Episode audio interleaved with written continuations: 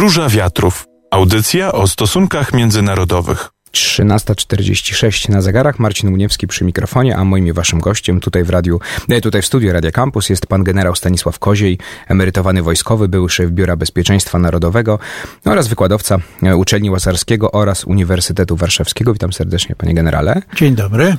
Czy możemy jeszcze nazwać Turcję członkiem NATO? Oczywiście nie pytam oficjalnie, bo ona jest członkiem NATO. Pytam bardziej w takiej sferze e, politycznej, czy też zobowiązań sojuszniczych. A no właśnie pytam o to, bo w ciągu ostatnich mm, e, kilkunastu lat tak naprawdę relacje na linii Ankary-Brukseli no, stawały się coraz bardziej napięte i Turcja z poszczególnymi krajami wchodziła w konflikty. Ze Stanami Zjednoczonymi na przykład, pamiętamy, nie tak dawno temu Stany nałożyły sankcje na Turcję za to, że e, zatrzymała obywatela amerykańskiego.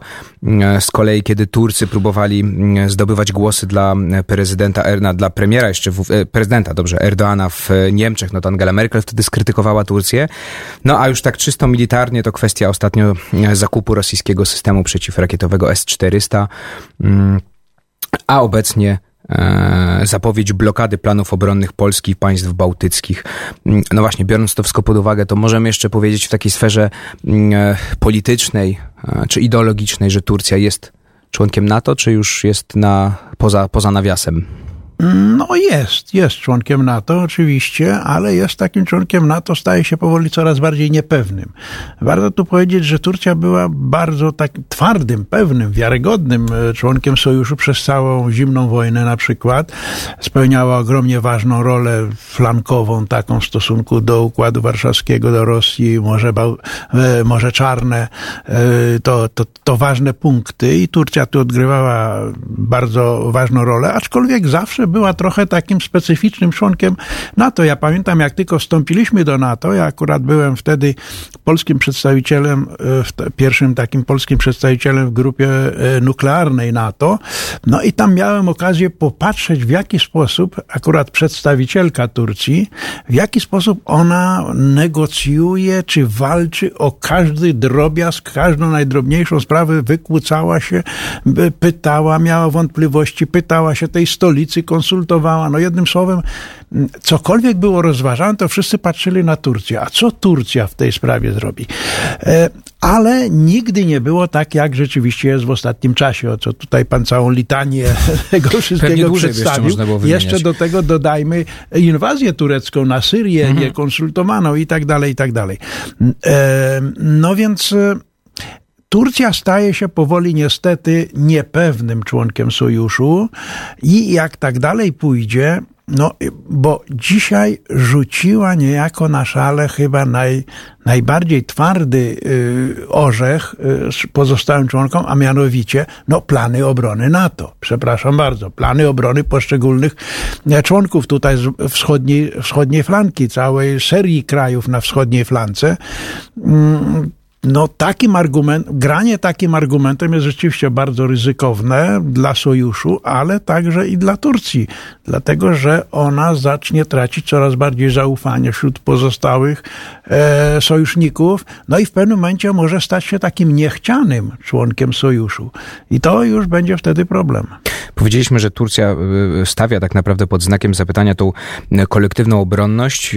Dodajmy tylko, chodzi o to, że Turcja, tak jak już powiedzieliśmy, y, no de facto szantażuje na to, chociaż Ankara twierdzi, że to nie jest żaden szantaż, że nie poprze planów obronnych Polski i państw bałtyckich, jeśli sojusz nie uzna, nie uzna kurdyjskich milicji w Syrii za organizacje terrorystyczne, czego do tej pory NATO nie zrobiło, bo tylko partie pracujących Kurdystanu Zachód uznaje za organizację terrorystyczną, Mm, a te milicje działające, e, samobrony działające w Syrii nie są organizacjami terrorystycznymi, nie są za takie uważane. Turcja żąda, żeby, e, żeby NATO się e, przychyliło do jej wniosku i też uznało te organizacje za terrorystyczne. Co dla sytuacji Polski w takim razie, panie generale, dla naszego bezpieczeństwa oznacza e, no, tureckie weto, czy przynajmniej takie powstrzymywanie się z akceptacją planów obronnych? Czy to osłabia wschodnią flankę? Bo z jednej strony Turcja mówi, nie poprzemy tych planów, z drugiej strony sekretarz NATO Jens Stoltenberg mówi spokojnie, jesteście bezpieczni, bo cały rozwój wschodniej flanki jest zaplanowany, nie rezygnujemy z tego. No ale właśnie. E, No tak, no sekretarz generalny powiedzmy sobie od razu jest od tego, żeby łagodzić wszelkie kanty, spory, różnice, zapewniać, prezentować i tak dalej, i tak dalej. No być jednym słowem takim pokazującym mimo nawet najgorszej pogody, że jednak mamy tu odpowiednie parasolki. Z, z, drugiej strony jednak, no to weto tureckie jest poważne, bym powiedział, w takim dłuższym dystansie, natomiast tak bezpośrednio na dzisiaj ono oczywiście komplikuje życie planistom wojskowym, bo przygotowane są odpowiednie aneksy, uzupełnienia, aktualizacje, bo tu powiedzmy sobie otwarcie, że tu nie chodzi o jakieś plany nowe zupełnie, których by nie było. Plany są, tylko co, co jakiś czas są uaktualniane. E, są stosownie do zmiany sytuacji, stosownie do nowych sił, które się pojawiają. Tutaj zapewne, no nie znamy tych planów oczywiście, ale można się domyślać, że ostatnio w NATO dużo się mówi, dużo się robi o nie tylko o tych siłach, które już są rozmieszczone, ale właśnie o przybywaniu tych sił wzmocnienia. Amerykanie deklarują coraz e, mocniej. W przyszłym roku będzie wielkie ćwiczenie Defender 20, które będzie ćwiczyło przerzut całej dywizji amerykańskiej. Więc wmontowanie tego typu sił wzmocnieniach zapewne jest jednym z elementów tego udokładnienia.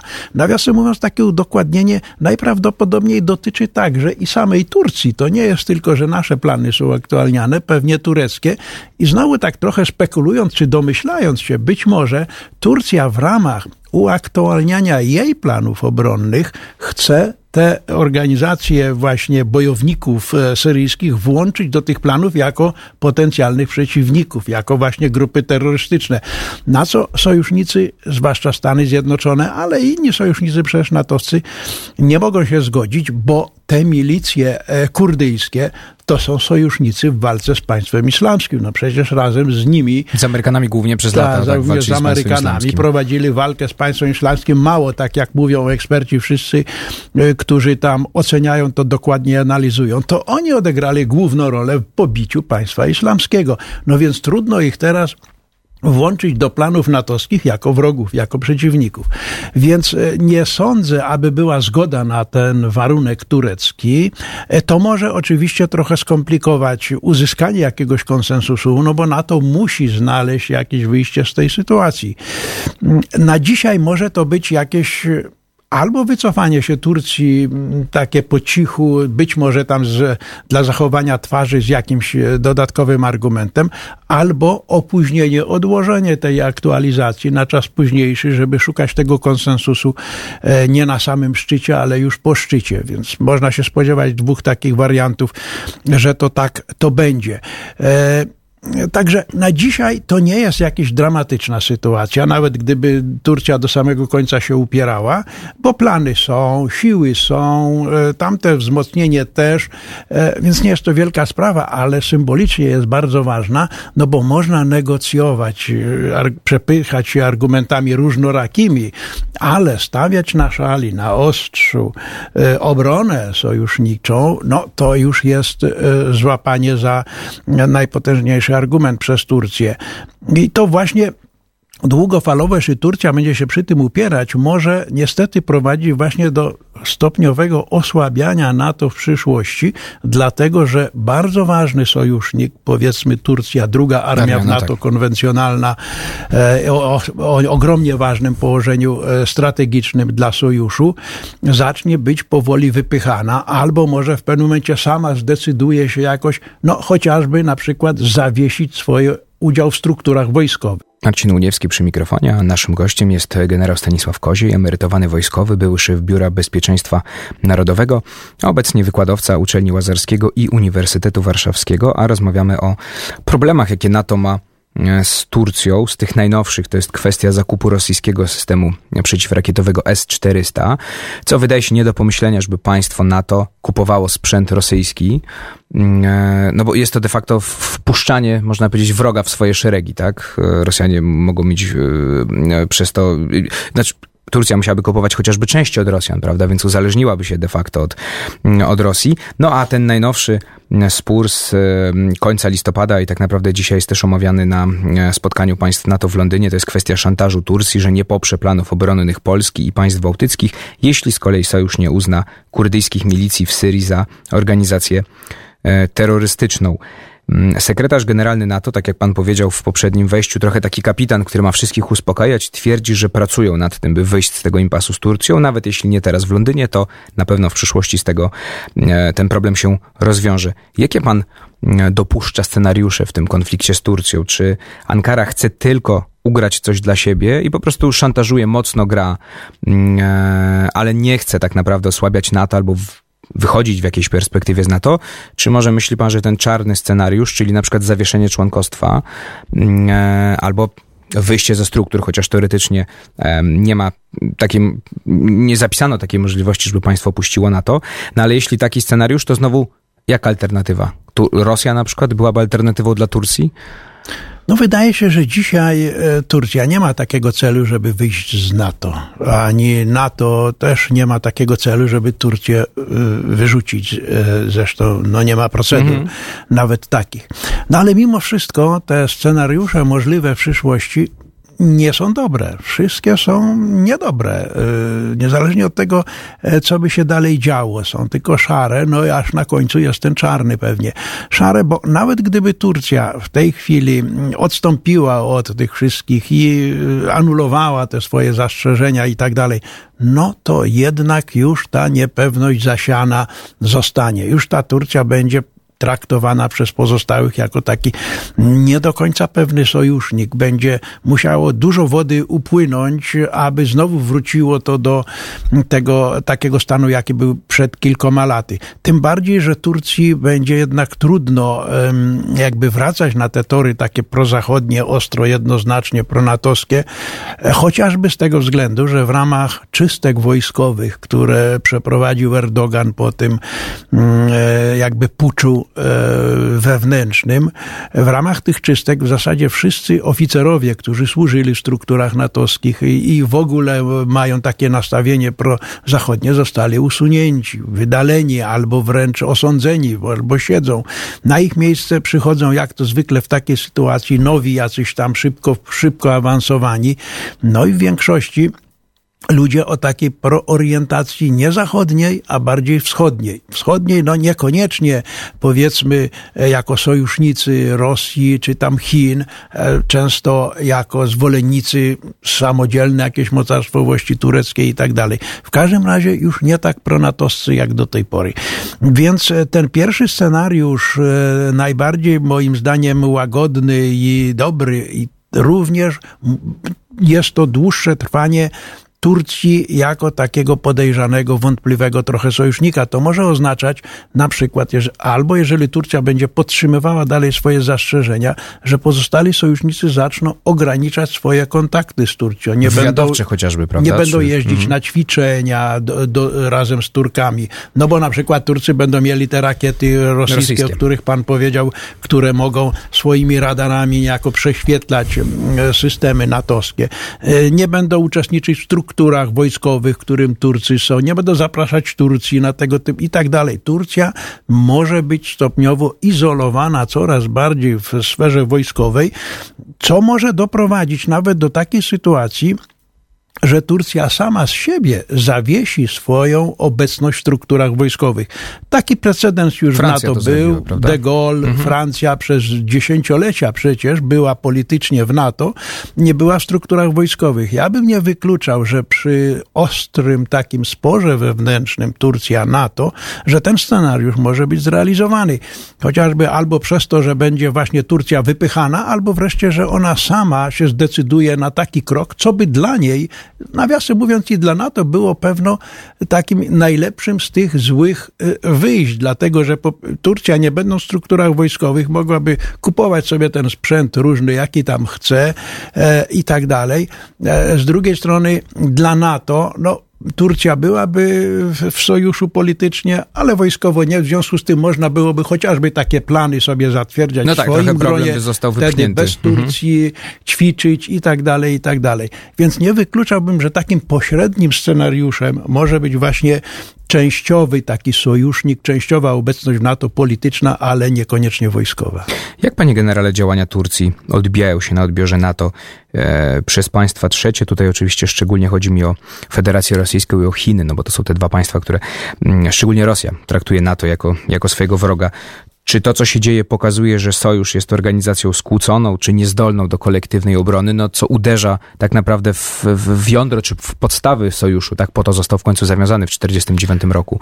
Taki przekaz idzie, e, myśli pan, za, za granicę? Mm, musi iść e, obiektywnie informacja taka. Przypomnijmy, że siła NATO, odstraszająca siła NATO, bo to jest istota mhm. działania sojuszu, żeby nie dopuścić do wojny. Odstraszająca siła NATO składa się z dwóch elementów. Po pierwsze, samej potęgi militarnej, największej na świecie, no to jest jak gdyby system największych mocarstw światowych prawie, no z wyjątkiem Chin i Rosji w jednym miejscu, a po drugie z jedności, właśnie z tego wspólnego, jeden za wszystkich, wszyscy za jednego. To jak gdyby ta zasada muszkieterów to jest wizytówka taka informacyjna e, sojuszu, e, która działa właśnie odstraszająco. No więc jeżeli na tej jedności pojawiają się rysy, tak jak w tym przypadku Turcja, ale nie tylko, tu powiedzmy sobie o tej prawie trójcy takich prezydentów, którzy się kłócą ostatnimi czasy. Macron, ostatnimi... śmierć mózgowa na to, tak jest, niedawno Trump to powiedział. I, i Erdogan, to, mhm. jest, to jest tych trzech prezydentów, którzy w istocie rzeczy pokazują światu, że to NATO nie jest jednością. Tak? Że czwarty prezydent tam zaraz z, brzegu, który siedzi poza NATO, to jemu same gołąbki spadają do gąbki, strategiczne gołąbki, prawda, upieczone. E, więc to nie jest oczywiście dobre dla NATO, to jest osłabiające NATO. I Turcja ze swoim e, takim podejściem tu się mocno do tego przyczynia. Przyczynia się mocniej nawet niż te krytyczne słowa nawet prezydenta Trumpa, który w wyniku znowu teraz Macrona nawrócił się na, do NATO, bo niedawno Trump mówił, że to NATO przestarzałe, a teraz jest głównym obrońcą. obrońcą Mówi tak. to Macron zły, a to przecież NATO jest bardzo dobre i tak dalej. No więc jakby takim trochę pobocznym, dobrym, pozytywnym skutkiem tego sporu jest powrót na łono NATO to prezydenta Trumpa. E, tak trochę żartuję, ale to jest w sumie mm, takie, takie, takie efekty daje. No więc na pewno jest to wyraz słabości NATO, to co robi Turcja w tej chwili. Marcin Uniewski przy mikrofonie, a w studiu Radia Campus generał Stanisław Koziej, emerytowany wojskowy, były szef Biura Bezpieczeństwa Narodowego, a obecnie wykładowca na uczelni Łazarskiego oraz na Uniwersytecie Warszawskim. My rozmawiamy o sporze na linii NATO-Turcja, wywołanym w tych ostatnich e, miesiącach, bo ten konflikt trwa dłużej, ale tym, że Turcja e, kupiła e, system przeciwlotniczy S-400, rosyjski system przeciwlotniczy, co może pozwolić Rosji mieć wgląd w natowski sprzęt, no a Ostatnio szantażuje czy zaszantażowała na to, że nie poprze planów obronnych Polski i państw bałtyckich, jeśli NATO nie uzna kurdyjskich milicji w Syrii za organizacje terrorystyczne. Biorąc pod uwagę, panie generale, Terysy, o których powiedzieliśmy przed chwilą, ten przekaz, który poszedł w świat, że NATO jest osłabione, myśli pan, że Rosja będzie chciała skorzystać, jakaś prowokacja graniczna, oczywiście nie mówię ataku, ale jakieś manewry na przykład y, na szybko zwołane okręgu północnego na przykład albo zachodniego. No Rosja, Rosja na pewno będzie na tym korzystać, natomiast w jaki sposób do tego będzie podchodzić, no, to też ciekawe. Różne mogą być tutaj opcje. Po pierwsze, Rosja nawet nie musi nic robić, tylko tak jak tu wspomniałem poprzednio, czekać, aż jej mhm. te gołąbki same pospadają. E, e, tak e, praktyka ostatnich lat pokazuje, że niestety te spory e, w świecie zachodu, one jak gdyby samoczynnie już działają na korzyść Rosji i Rosja zdobywa dodatkowe punkty dla swojej e, pozycji międzynarodowej. Ale Rosja oczywiście jest zainteresowana, aby wzmacniać te wszystkie podziały. Tutaj ma dwa, dwie, dwie ścieżki. Jedna ścieżka poprzez Turcję, ale raczej poprzez właśnie kontynuację tego typu działań jak sprzedaż e, tych rakiet. Już słyszymy, że ponieważ Amerykanie nie chcą sprzedawać samolotów F-35, to Rosja już ze swoimi e, najnowszymi SU tam się podstawia, mhm. już im tam pokazuje, już Turcy dają sygnały, że badają, rozważają i tak dalej, i tak dalej. Więc może tutaj dalej wciągać jakimiś korzystnymi, różnymi atrakcyjnymi ofertami Turcję e, do swojego e, systemu zaupatry zaopatrywania, a tym samym jakby poszerzając tę lukę sprzeczności między Turcją a Sojuszem Północnoatlantyckim. Druga sprawa to, to jest wykorzystanie różnych sympatii prorosyjskich w świecie zachodu, w Europie Zachodniej. Wiadomo, że jest w wielu krajach Europy Zachodniej, no jest taka jednak trochę nawet sympatia, bym powiedział, do Rosjan, taka trochę i stara, historyczna, ale też i taka ideo, ideowa, ideologiczna też mm, co, to, co powiedział prezydent Macron, że no, trzeba szukać z Rosją tutaj, jednak to nie oni są naszym głównym przeciwnikiem, tylko na przykład terroryści, spróbujmy razem z Rosją może z tymi innymi zagrożeniami sobie radzić. A więc wspieranie przez Rosję tego typu trendów, tendencji, sił w państwach NATO. Tego możemy się na pewno spodziewać. No nie mówiąc już o e, klasycznej interwencji, cyberinterwencjach rosyjskich, mhm. na przykład systemy wyborcze, wpływanie na kształtowanie się elit politycznych, e, sobie korzystnych, e, wykorzystywanie, jednym słowem mówiąc w wielkim skrócie to, co często tak popularnie się mówi, pożytecznych idiotów Kremla w innych krajach, którzy niby to w dobre intencjach, ale w istocie rzeczy obiektywnie działają w interesie Rosji. Więc te, tego typu działania rosyjskie na pewno będą obserwowane.